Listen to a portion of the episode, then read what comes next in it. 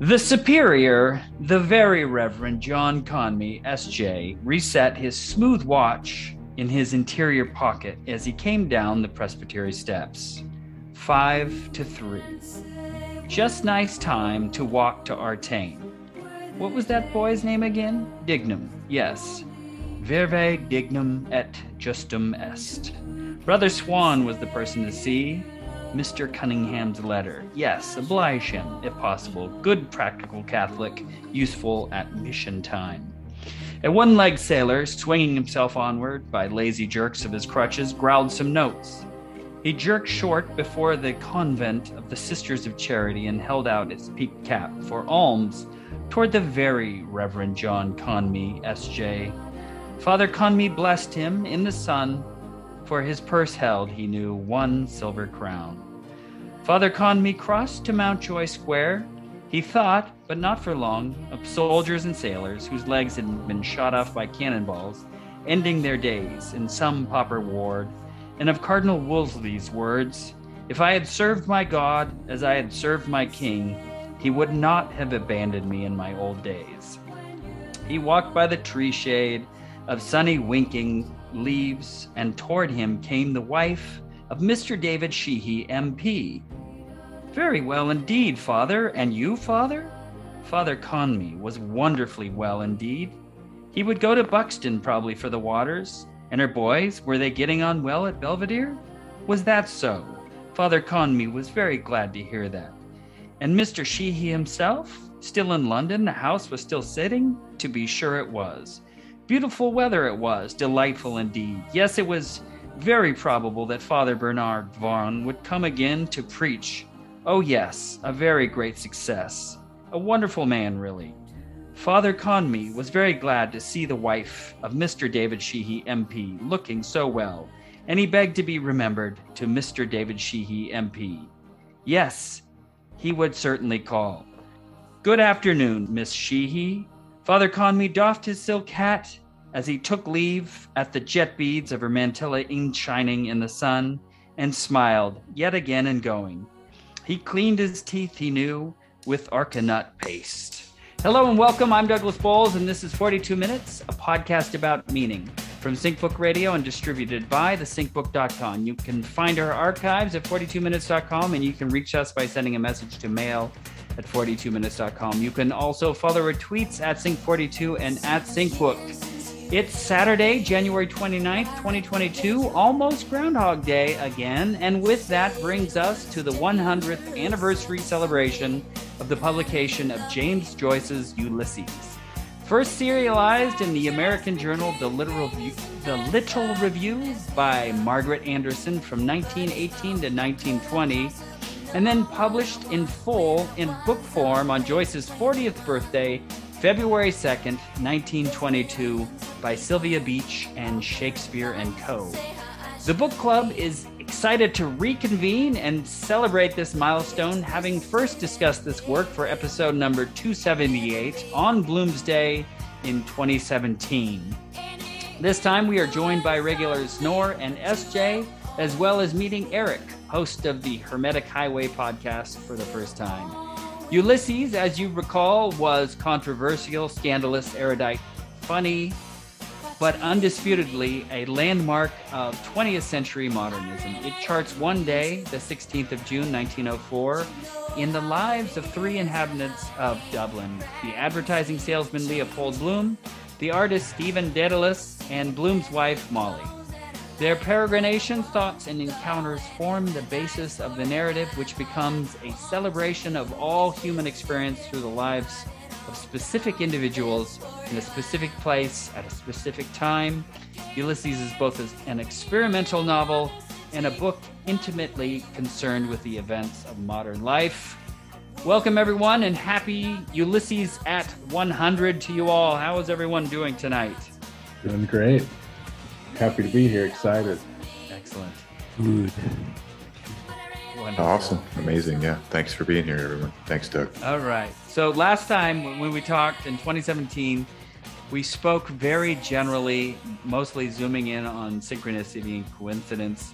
And I think this time we really need to start by like examining the bones of this thing. And so I think we'll start with you, Znor, and like really dig in deep with the idea of what people call the schema, like his skeleton for um, constructing this. I mean, everyone knows that the Odyssey was the epic that he was imitating or, you know, matching his hero, his epic hero with.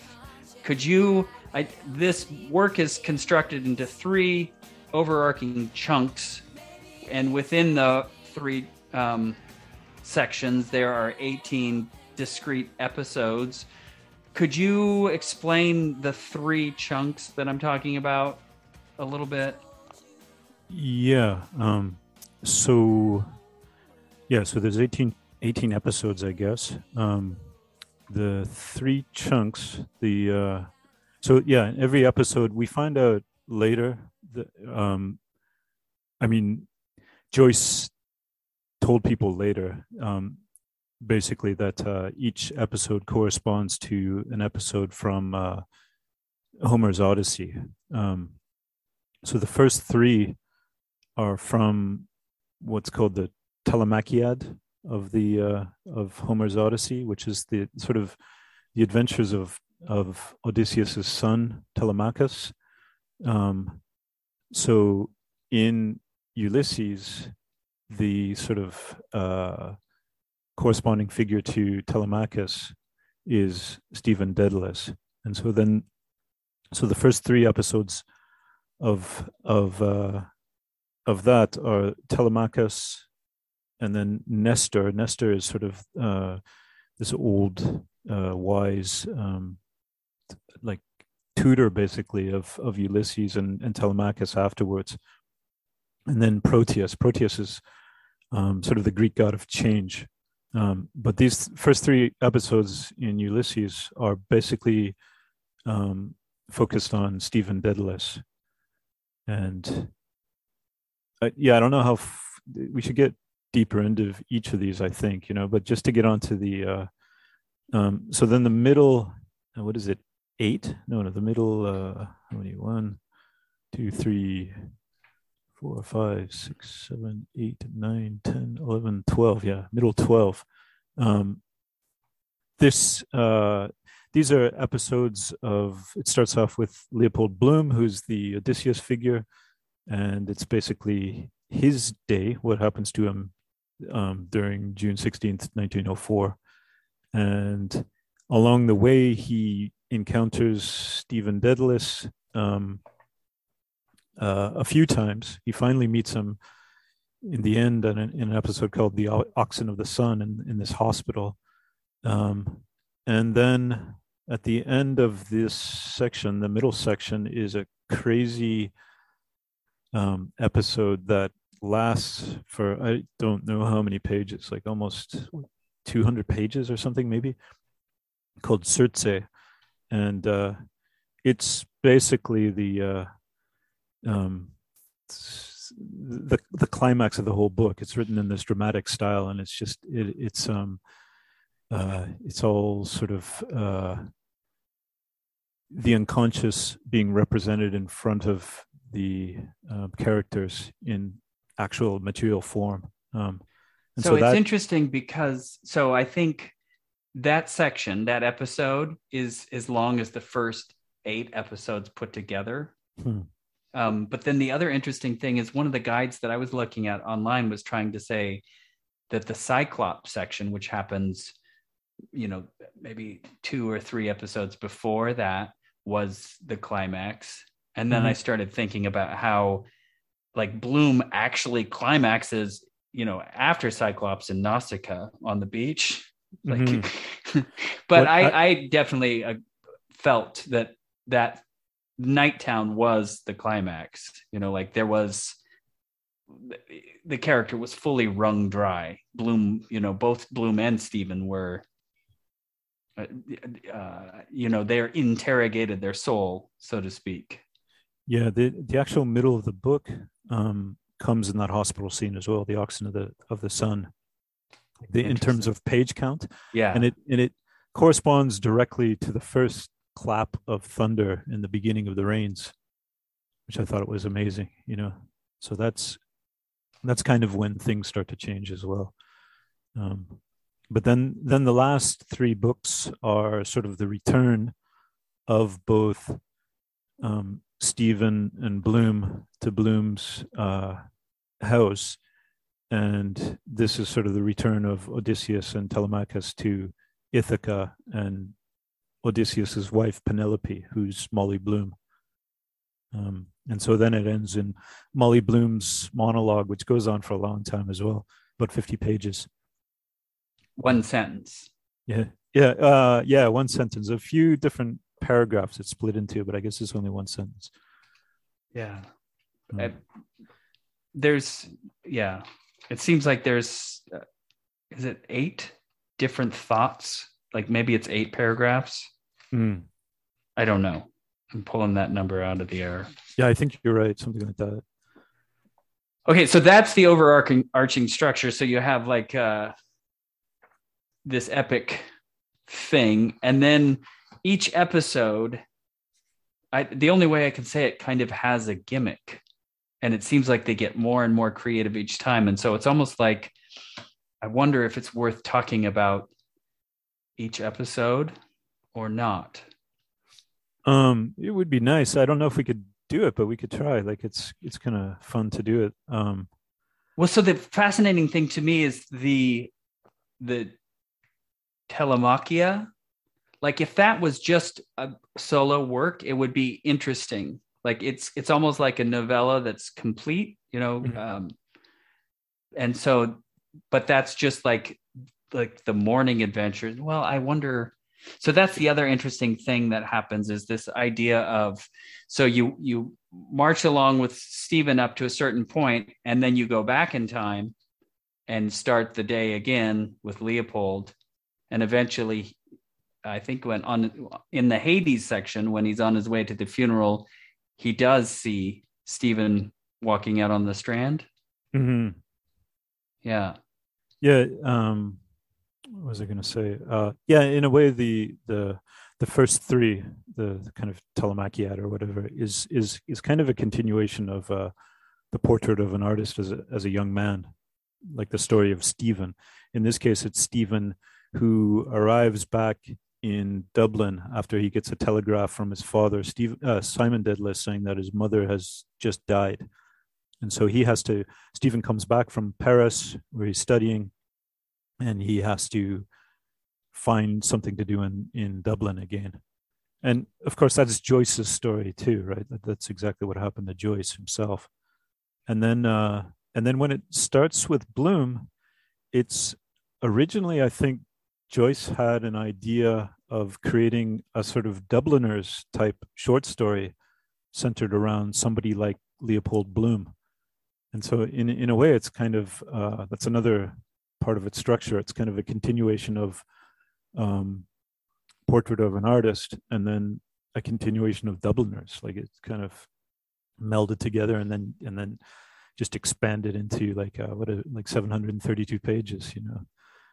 If if I can add uh, another thought on just the general schema of the work, this is Eric. Um, I I read uh, a paper, I believe it's from 1948, in preparation for this by um, William York Tyndall, who's a, a, scholar of Joyce from Columbia University. Um, he points out that um, he says each chapter of Ulysses, except for the first three, suggests an organ of the body. The fourth chapter, for example, presents the kidney, and the sixth, the heart, while Mrs. Bloom's monologue at the end gives us the idea and feeling of flesh. Each of these chapters concerns an aspect of Dublin.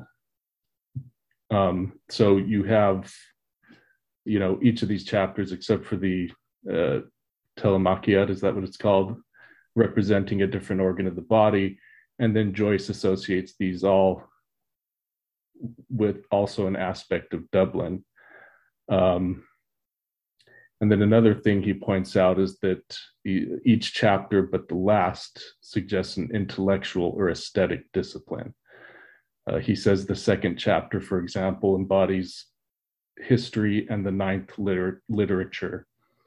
Um, the cemetery corresponds to religion, uh, which may explain the disappearance of the macrocosm, which is something he explains elsewhere in this paper. But I just find it fascinating that you have all of these different ways that you can cut the work uh, and that you know you can look at it the, from the perspective of the organs of the body which also corresponds to these different aspects of dublin. And they also correspond to these different literary or aesthetic disciplines uh, creating this kind of matrix matrix of different aspects of the work that are all interwoven which of course comes through in the work well i wonder if some of that doesn't speak to some of the portrait of the artist where he's there's there's something about the religion and the the artist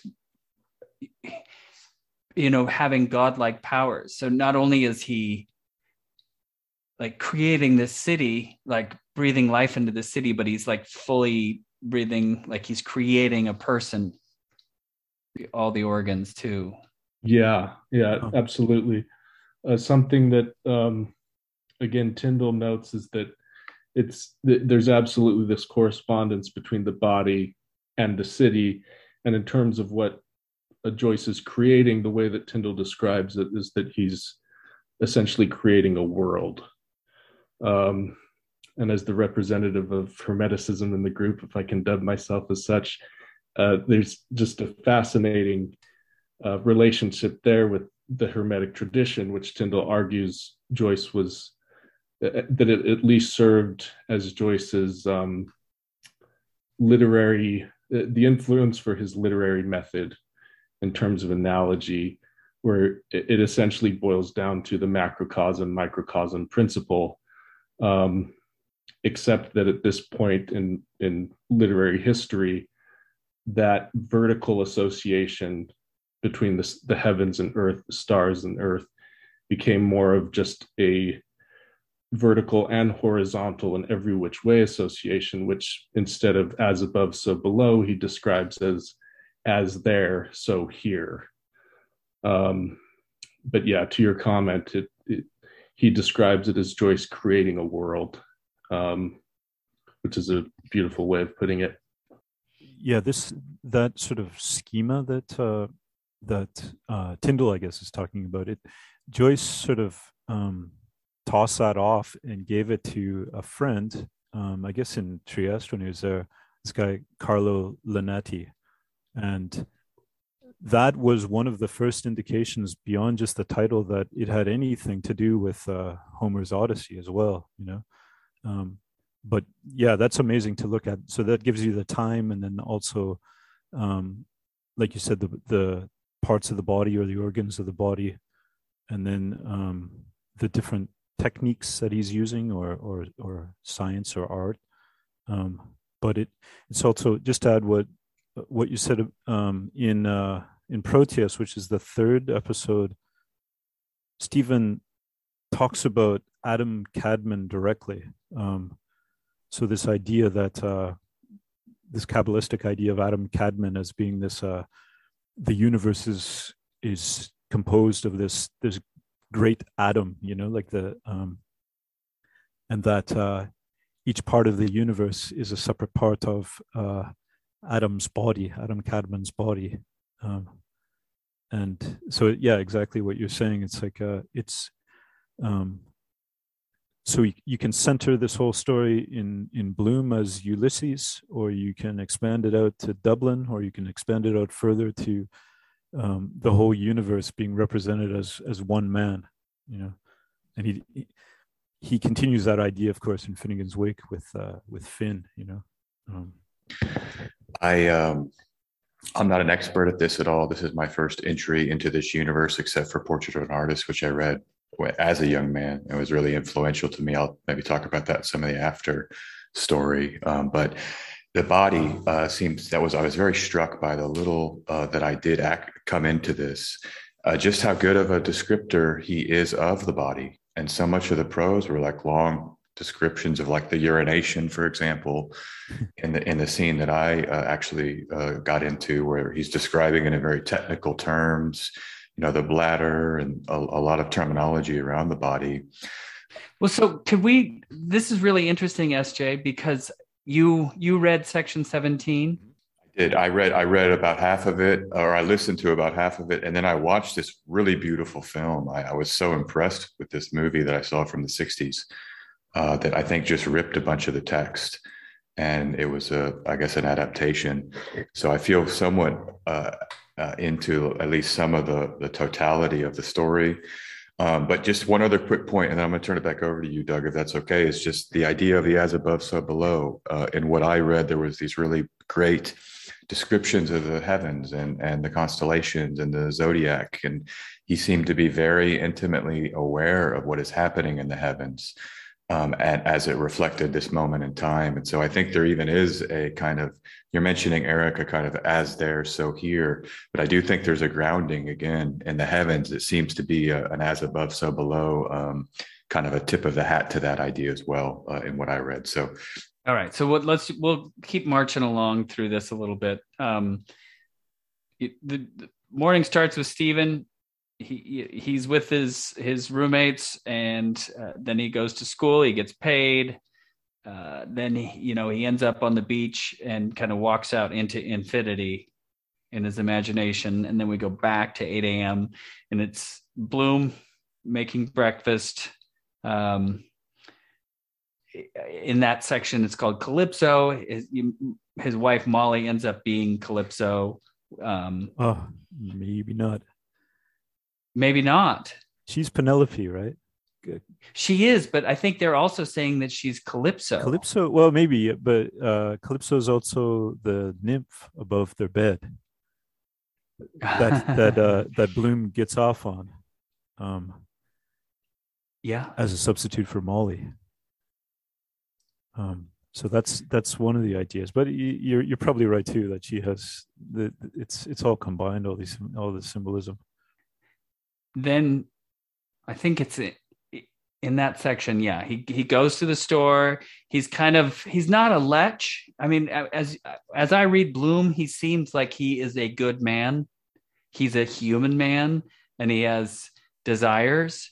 And because we're fully in his, this is what's interesting to me, Zenor, because it made me think about um, Kohler again. Whereas Kohler probably wasn't a good man, mm-hmm but Bloom is a good man, but we, you know, we're in their consciousness. And so there's no filters and we're just seeing, you know, every impulse or desire or every thought. And Joyce does such a good job of being able to put you in there, you know, completely.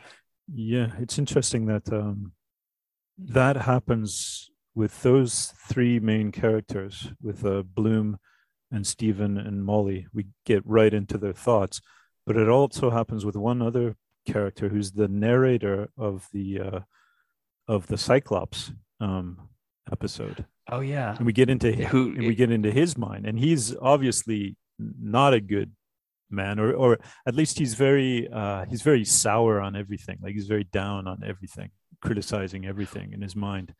Um, so we get into his. It's interesting because he's telling it in the past tense because, you know, the idea is that he's kind of like a raconteur that tells stories for drinks, mm. potentially. And so it's interesting because we have to we have to we have to believe that his idea of his story of the, what happened is is true but he definitely is like you're saying he has certain i mean that section's really an interesting section um because um of the politics involved mm. Oh yeah so we we uh should we go should we go try to go bit by bit i don't i don't know if we should or not i mean it's so like hard you know i, I guess it yeah. is. um, um I, the the thing that i realized this time and so f- for people who have never read it it's not a hard work and it actually propels you because each little section is its own little universe and so as you get in you know as you get through it once or twice and then you have some grounding, then everything all the details become more and more realized each time you spend time. But since it's it's in these little episodes if you get through the episode you know it's like there's the the little milestones. But the fun thing is that he's coming up with all these creative devices in each episode sometimes like it feels like he's coming up with an idea and then he really realizes it. So like in uh which one is it? The oxen of the sun is like it's a challenge because it, it you know the history of the english language is kind of put in these different um, sections of that one. But I felt like uh, the Cyclops was playing with language in a similar way, Oh, yeah. where these interruptions would come along, and you know he's he's he's it's almost like a a writerly flex where can he really utilize a style that isn't his own and pull it off? Well, he, he's making fun of styles all the way through it too. Like in the Cyclops, um, he he will go into the episode of of what's actually happening in the bar and all these like uh, basically um, like the the character the Cyclops, um, uh, the citizen is is he's like a real jerk, you know, and uh, and there's all these drinkers, guys almost falling off their their stool, and then the narrator who's a who's an, an asshole himself, you know, um, and so you have the actual events that are happening in the bar, and it and it becomes all this anti-Semitism directed towards Bloom and all this kind of nasty, ugly stuff, and then but these these little um, things that are so you have a nasty episode that's actually happening, and then Joyce brings that into this satire of um, all this like mythic writing uh, about Ireland, you know, and how how how how how wonderful and fantastic Irish myth is, and like so he's making fun of the the whole sort of uh, Celtic Renaissance style of writing in uh, in Dublin at that time. Um, Joyce wanted to look at the actual reality of what's going on. It's it's pretty it's pretty ugly, you know. But uh, um, with the with the Celtic Renaissance that, that people like Yeats were heavily involved in, it it all becomes flowery and mythical and magical. Um, and and Joyce Joyce didn't want that, you know. But uh, but how about like so this this time reading it, Doug? Um, like you fin like I think you finished it, right? So yes. how was it different this time then? Uh, um, so like when we did it in 2017, I really I didn't have a sense of you know what was going on. But the, so uh, here's an interesting thing, like um, th- when when Stephen is at the library and kind of giving his his proving Hamlet with algebra, Mm. you know, um, he's talking about it's it seems like Joyce is always putting the the secrets to how to read him in the works, Right. maybe. and so it's a really biographical reading of the works of Shakespeare. You know, he's saying if you just look at his life, you can see, you know, what he was writing about. But I mean, really, that's that's kind of like that's why you need to start with uh, you might need to start with Stephen Hero or Dubliners and Stephen Hero. And you, you read these different things you really get a sense of the development of all the things that go into this and how um, some of the details uh, all the whole world is in is in the text but y- you wouldn't necessarily understand it if unless you maybe did a little you know bio, uh, biographical spelunking you know in joyce's background.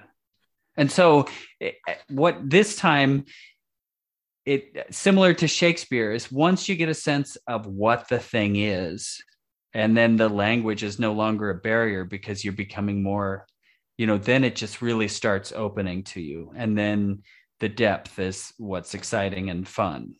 And so so this time um i was really really taken with the wandering rock section because um there's something really interesting going on because it's really conveying a simultaneity of events happening all at the same time but um, writing is so linear. Mm. and so how do you convey a simultaneity? And so he he had all these little clues of what was happening at the same time.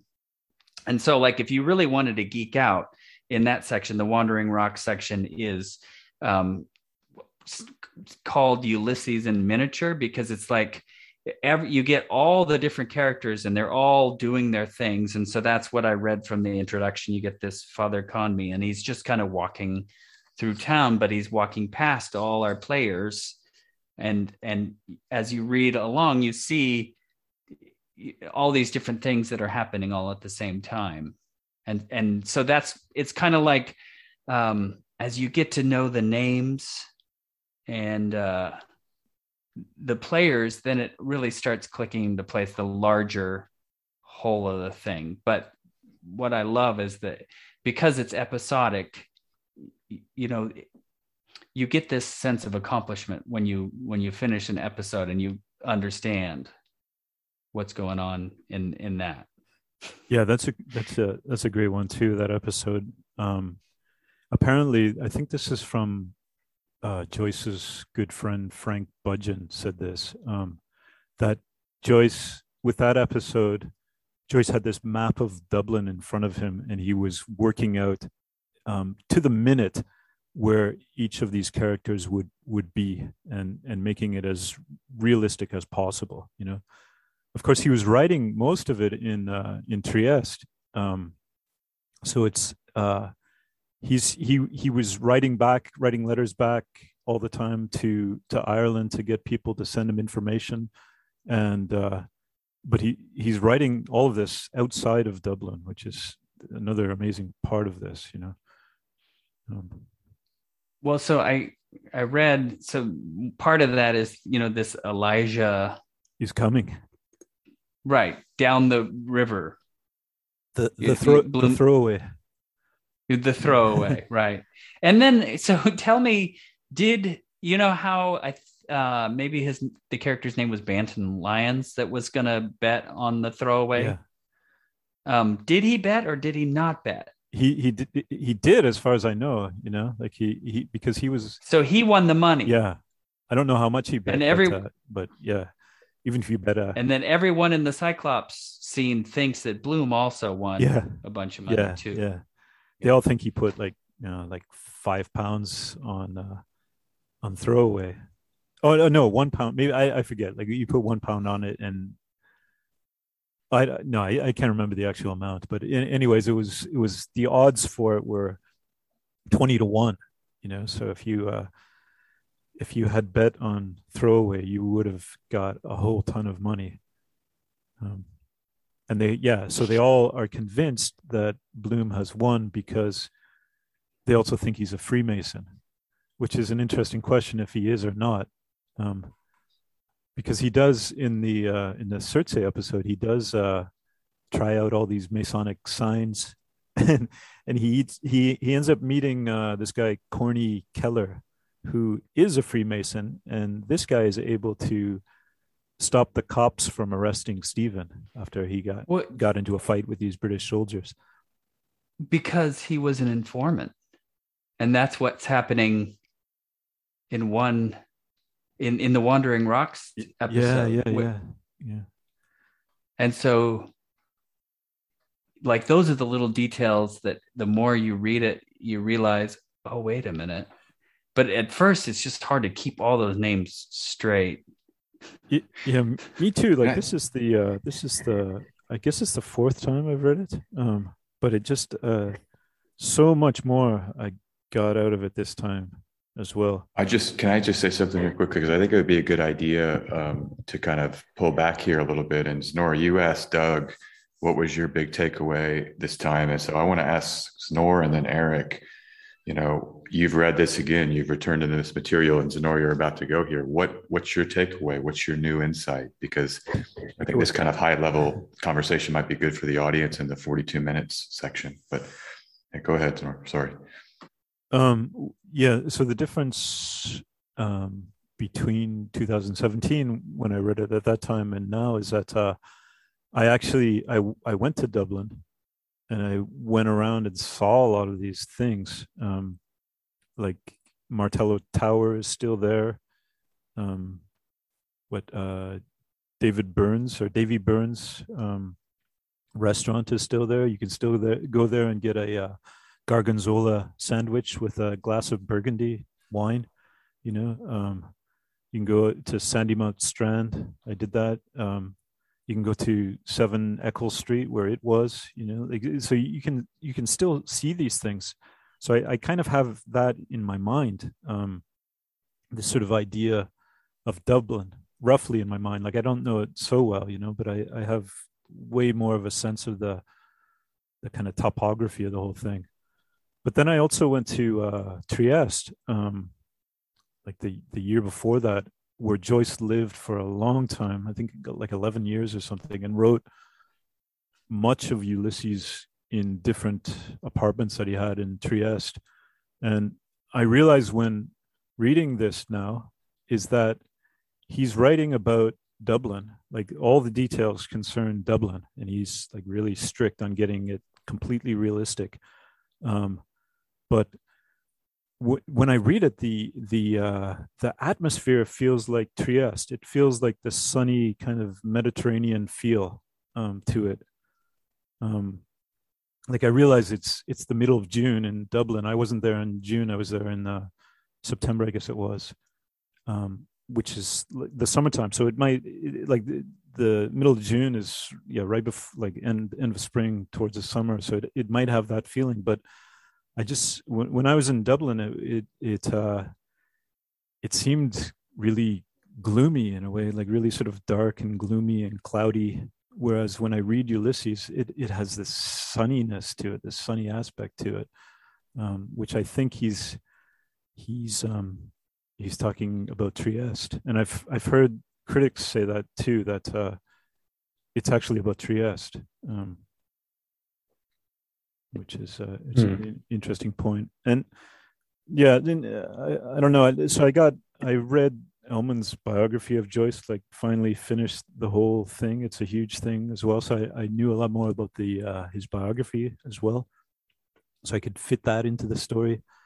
Um, and I I reread I reread everything else. Like I reread uh, Dubliners and uh, and Portrait and and Finnegans Wake last year too. So I had all, all this stuff is sort of in my mind. Um, and so coming back to this, it's it was just it was such a deeper experience, you know.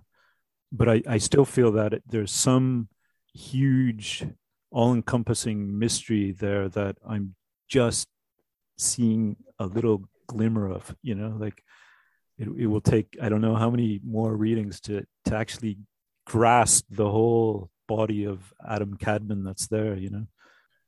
Yeah, I I think uh, I've I've had a similar experience to things that you've each said. I think that in terms of going back and I I picked up a portrait or the portrait of an artist that reversed that, uh, which I hadn't read since um, school and it's arguable whether or not I actually had read it then, even though my eyes went through the whole thing. I took in almost none of it.